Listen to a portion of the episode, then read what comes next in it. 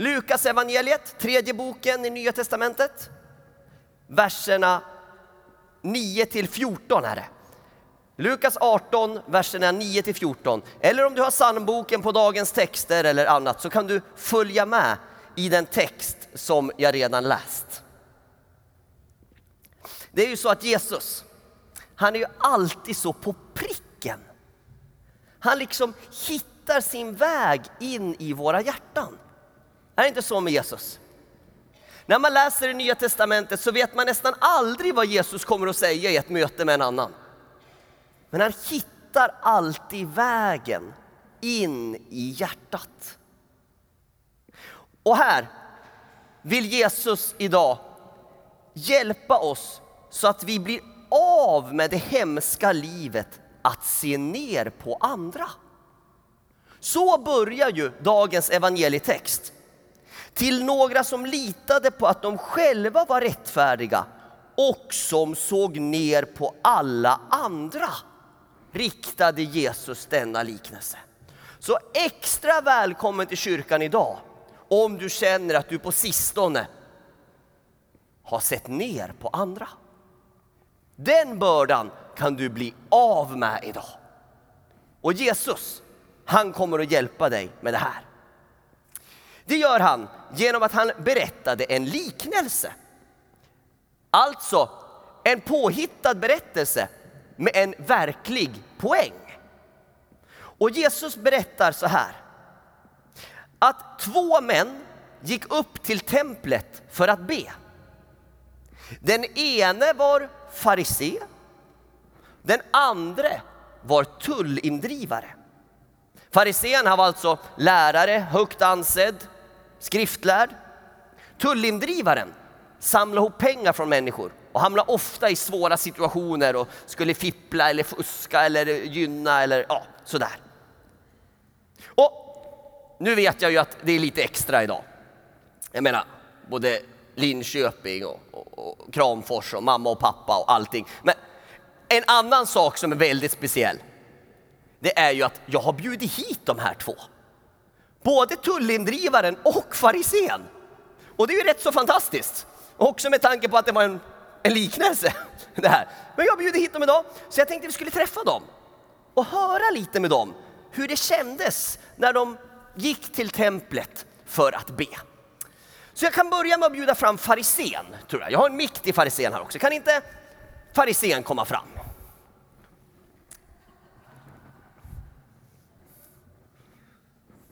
Ja. Låt oss säga då, om det är någon som känner att de ibland hamnat lite i farisédiket då, kan vi säga så? Eller ska vi säga, skulle någon kunna hjälpa den stackars prästen och låtsas vara... Ja, titta här kommer farisén! Här kommer farisén. Väl, du får stå här farisén. Du ser inte jättemycket ut som en farisé tycker jag. Min nidbild av farisé är inte riktigt så, men varmt välkommen farisén. Och du ska få en bön här av mig som du ska få be sen. Hur är läget idag i allmänhet farisén? Ja, det är superbra. Vi ska se här. Det är superbra. Ja, det är superbra. Du har inte så stark röst än, men någon kanske ber ljudskötaren komma tillbaka så kommer du få, få röst där också. Du får svara sen på hur läget är. Ja. Eh, och så behöver vi också den här tullindrivaren. Är det någon som känner, här är han ju! Visst var det du, dig som Jesus berättade om? Det var du. Jättebra, jättebra. Du, du ska också få en mick som inte funkar här. Ett ögonblick. Tullindrivaren, du, du får ställa dig här tycker jag. Här. Här får du en mick som inte fungerar. Va, varmt välkommen. Sådär ja. ja. Nu tror jag att vi, att vi kan börja göra en, en lägeskoll här. Vem är det här nu, Sankta Clara? Farisén. Och farisén, hur är det med dig idag? Hur mår du? Jo, det är bra. Det är bra. Har du, jag har du bett mycket på sistone? Ja, men jag har ju bett liksom en timme varje dag så. Ja. Så hela mitt liv. Så jag har väldigt bra kontakt med Gud liksom. Och, Du har- du har mycket och, att komma och Gud med. gillar ju mig så himla mycket och han har ju välsignat mig med pengar och, och Mercedes och sådär. Så jag är bland det bästa i samhället. och så jag kan väl framhäva mig själv. Ni märker han har mycket att komma med, farisén här va? Ja. Tu- Tullindrivaren, hur, hur, hur är läget med dig? Ja, god dag kan vi säga då. Ja. Det, det, Jag ser att det inte är så bra, du ser lite tyngd ut. ja, jag, jag har ett hjärta som är hårt, känns det som. Oj, oj. Vi ska se där vad som, vad som händer. Du, du kommer också få en bön här du ska få be tullindrivaren om ett tag. Ja, ja, ja. Tack för det. Va, va, vad, vad tror ni här, Sankta Clara? Hur, hur tror ni farisén kände när han kom till templet? Kände han sig toppen eller botten eller mittemellan? Kan jag få se lite tummar? Vad tror ni? Farisén, tror ni kände sådär? Ja, ja. Hur, hur tror ni tullindrivaren kände när han... Ja, det var lite mer sådär ja. Precis, precis. Och Jesus berättar ju precis det om dem här, här också. Att farisén, han verkade vara person, och ursäkta att jag säger det så rätt fram här nu när du står bredvid mig farisén. Han verkar vara en person som såg ner på andra. Hmm. Kan man ju inte tro när man ser dig, men han såg ner på andra. Och du vet, när du börjar se ner på andra människor för att de har fel teologi, inte riktigt din teologiska smak, fel kläder, fel yrke eller inget yrke eller fel musiksmak eller fel hårstil eller bara är fel. När du börjar se ner på andra, vet du vem du lurar då? Ja, du, man lurar sig själv. För när man ska se ner på någon annan, om man tänker på någon som är snål till exempel, då tänker man ju på den absolut snålaste personen man känner. Och tänker man, jag är inte minsann lika snål som den. Nej. Och ska man tänka på någon som är sur, då tänker man ju på den bittraste buttertuppen man kan komma på va. Och tänker, nej jag är inte lika sur som den. Sur är jag men inte lika sur. Och ska man tänka på någon som är lat, då kommer man ju på den lataste killen i Stockholm och tänker nej, nog är det mer drag i mig. Eller hur? Man lurar sig, för man tar alltid den som man tänker är bottennappet på allt och så jämför man sig själv med den. Och så börjar man lura sig själv. Ja. Eh, Farisén, kan inte du nu be din bön här så får vi höra hur du ber farisén, för du är ju enligt dig själv väldigt bra på att be också. Ja, jag är väldigt bra på be och jag är väldigt, väldigt bra. Jag vill säga allt som det som du sa, det stämmer på mig verkligen. Ja. Jag har verkligen bättre musiksmak än de flesta och jag tycker jag skäl att se ner på andra. Så jag är faktiskt lite bättre. Du, är- du är bättre, Jag men är bättre. be här nu. Så, så, Men nu så ska jag be ni, till Gud, så ska med- ni veta hur Medan farisén ber nu så kommer ni att få räkna. Hur många gånger säger han ordet jag när han ber? Är ni beredda? Be. Jag tackar dig Gud för att jag inte är som andra människor, tjuvar och bedragare och horkarlar eller som tullindrivaren där. Jag fastar två gånger i veckan. Jag lämnar tionde av allt jag köper. Jag, jag, jag, jag är bäst. Oj, det blev många där. Eh, och, och, om ni stannar vid jag lämnar tionde av allt jag köper, hur många jag fick ni ihop då? Precis. En handfull jag hann du med på en så kort bön. Kanske var det lite av ditt problem. Jag har ibland hört någon säga att det kan vara tråkigt att be. Och ber man som min käre vän farisén här, inte konstigt att det kan bli tråkigt att be om man ska skryta över sina egna förtjänster genom hela bönen. Inte konstigt att det blir tråkigt och förutsägbart att be. 90 procent av glädjen försvinner ju om man ska be på det här sättet. Eh, på tal om 90 procent förresten.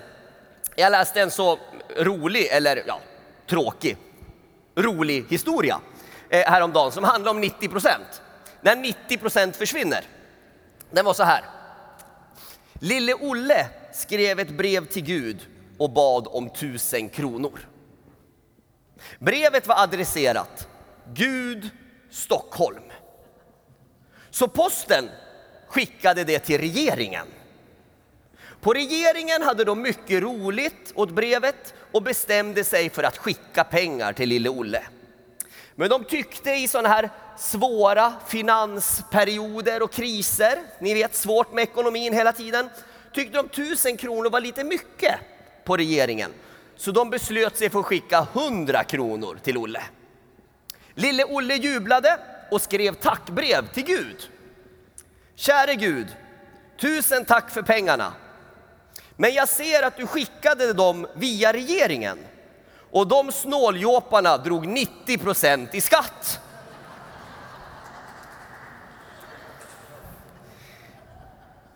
Ni vet, det är lätt att 90 procent försvinner när man har det här fokuset i bönen. Det kluriga är ju att du sa ju att du fastar två gånger i veckan. Och du ger tio, minst två gånger i Ja, veckan. minst två gånger i veckan. Och du ger tionde av allt du köper. Ja, allt jag är väldigt noga med det där. Allting jag köper verkligen. Sankta Clara, är det bra eller dåligt att fasta? Det är ju bra. Ja. Är det bra eller dåligt att ge tionde? Ja, det är bra det också. Exakt. Men inte om man ska hoppas på sin rättfärdighet. På att vara i rätt relation med Gud. På sin frälsning kan vi inte hoppas på det. Utan en rätt fasta och rätt givande blir ju tecken på vilka vi är och vart vi är på väg. Eller hur Johannes? Och nu går vi vidare till tullindrivaren. Du har ju också en bön. Och jag vet att du tullindrivaren, det står ju i texten att du var lite ihopkrökt så här. Du kunde ju inte riktigt räta på dig, utan du mådde rätt så dåligt. Ja. Och du slog dig själv på bröstet, står det i texten. Ja, det är Och så, riktigt. och så bad du den här bönen, kan du be bönen du fick där av mig? Så, så får, du, får vi vara med när, när du ber den bönen. Ja, den här bönen är tillägnad oss allihopa då, då. inte bara mig då. då. Nej, men du får be här nu i Ja, texten. tack så mycket, tack så mycket. Det står så mycket som Gud, var nådig mot mig syndare. Vad, vad, tycker ni, vad tycker ni om den bönen? Den är tung. Sankta Clara, den här bönen. Gud, var nådig mot mig syndare. Ska vi, ska vi ta och be den tillsammans allihopa? Är ni beredda? Gud, var nådig mot mig syndare. Syndare. Amen. Det här är bönen som Sverige behöver. Gud, var nådig mot mig, syndare. Jag tänkte på när jag såg dig tullindrivaren komma in här att jag hade en vän i Västerås. Han också när han kom i början till kyrkan så ville han helst inte prata med någon. Han gick lite så här nedåtböjd. Sen när han fick ta emot tron och, och konfirmera sig gick han så här efter ett par år. Och han fick liksom upp sin syn, sin blick och han blev mycket mer den han skulle vara. Så vackert. Jesus frågar ju här i liknelsen, vem tror ni gick hem rättfärdig? Och jag tänkte vi skulle kunna rösta här. Ni som tycker att det är ju lite fult att peka, men ni som, det här är undantagsfall. Ni som tror att farisén gick hem rättfärdig, peka på honom. Ni som tror att tullindrivaren gick hem rättfärdig, peka på honom. Tryck på era mentometerknappar och peka nu. Ja! Jag vinner! Du, har, du behöver ha glasögonen på dig farisén. Ja, vad- Man kan ju också undra här, vad, varför blev det som det blev? Alltså vad var drivkraften hos de här två? Kanske farisén egentligen var rädd? Eller? Ja. Kanske var han stressad? Tullindrivaren, jag undrar om det var något mycket bättre som drev dig? Jag undrar om det var ångern kanske som drev dig? mm, det att det var ångern som, som, som fick dig att be den här bönen. Och det är en väldigt bra fråga att ställa sig själv nu i terminstart. Vad är det som driver dig den här höstupptakten? Är det Att du brottas med något jobbigt som du har haft tidigare i livet. Då tror jag Jesus säger att din historia ska inte få stjäla din framtid. För Jesus är världens ljus. Och den som följer honom ska inte vandra i mörkret, utan ha livets ljus. Kanske är det rädslor som driver dig ganska mycket som farisén. Du uttrycker det inte som farisén.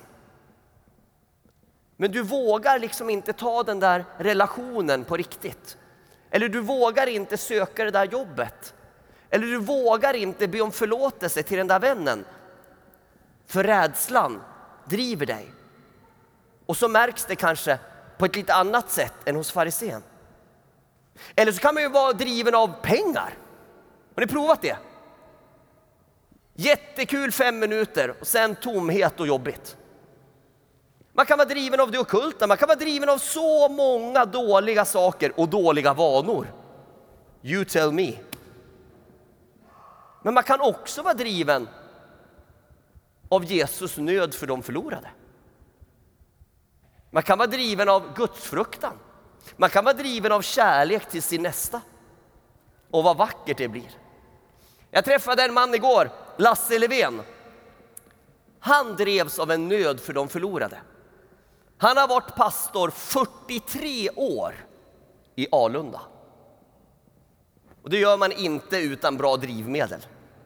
Varför vara pastor 43 år i en kyrka? Har man bra drivmedel? Och han sa Mats, mitt problem är att jag inte kan sluta. Jag är 74 nu och nu ska han församlingsplantera i staden bredvid. För han säger, jag kan inte sluta ha så nöd för de förlorade.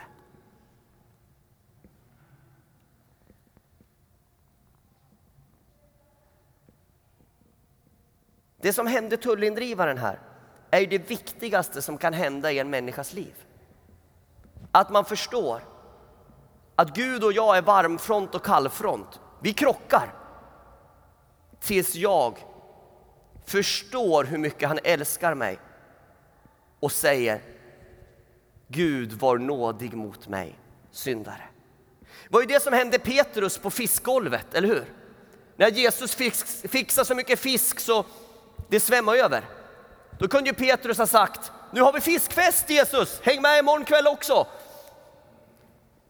Men istället säger Petrus, lämna mig Herre, för jag är en syndare.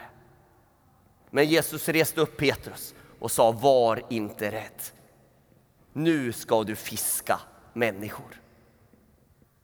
Så hände med Petrus, så hände med tullindrivaren här, så kan hända med dig idag. Idag kan Herren ge dig detta som gör att du säger Gud var nådig mot mig. Jag träffade en kvinna i somras när vi var på bootcamp. Hon kom förra året i en rullstol. 20 sekunder fick hon förbön på lägret. Och nu har hon arbete, rullstolen är borta och i hennes läkarjournal står det att hon blev mirakulöst helad genom förbön. Halleluja. Och, och, och då tänkte jag, och då tänkte jag, åh, tänk. Bara ta 20 sekunder och be för någon. Vilken skillnad Jesus gör. Vi går ju nu in i en tid lite i eller efter pandemin. Och då kan vi se de här två framför oss till exempel. Ur en kris, ur en pandemi, så blir det ju antingen så att man stänger sitt hjärta för Gud och andra människor. Lite som farisén. Så blir det liksom att man utifrån ens svåra relationer eller ensamhet eller ekonomiska svårigheter eller psykiska svårigheter så stänger man sitt hjärta och tänker jag har inte fått hjälp av någon, jag ska minsann inte hjälpa någon annan heller. Det är mig, min och mitt. Det är ett sätt att bemöta en kris. Ett annat sätt är att öppna sitt hjärta för Gud och andra människor och säga Herre, var nådig mot mig. Och man börjar förstå sitt oerhörda behov av Gud och andra. För ni ser ju här tullindrivaren och farisén. Här finns det inte en enda människa i kyrkan idag som har planerat att börja leva. Ser ni det? Inte en enda här planerade att de skulle födas i och leva i mobilålderns coronaperiod. Inte en enda. Alla här som har kommit idag har fått livet som gåva från Gud. Via två andra människor. Ser ni? Fantastiskt. Det skulle ju också kanske föda en ödmjukhet över vårt oerhörda beroende av honom. För det är ju där Jesus landar till sist i texten. Jesus landar ju i ödmjukheten. Där Jesus säger den som upphöjer sig ska bli förödmjukad. Men den som ödmjukar sig ska bli upphöjd. Där väljer vi vilket lag vi vill spela med i. Vill vi spela i Guds lag? Det är ödmjukas lag. Eller vill vi försöka upphöja oss själva? Tänk Jesus, han var så ödmjuk så han gick med på att bli upphöjd även på korset. Sex tums spikar i händerna och i fotlederna. För att han älskar dig så mycket. Han ödmjukade sig och kom mitt ibland oss som tjänare. Och när du nu ägnar ditt liv, inte åt allt skräp, utan åt att följa honom, så kommer Guds rike att komma i din familj, i din församling, i din stad. Varje kyrksal kan fyllas.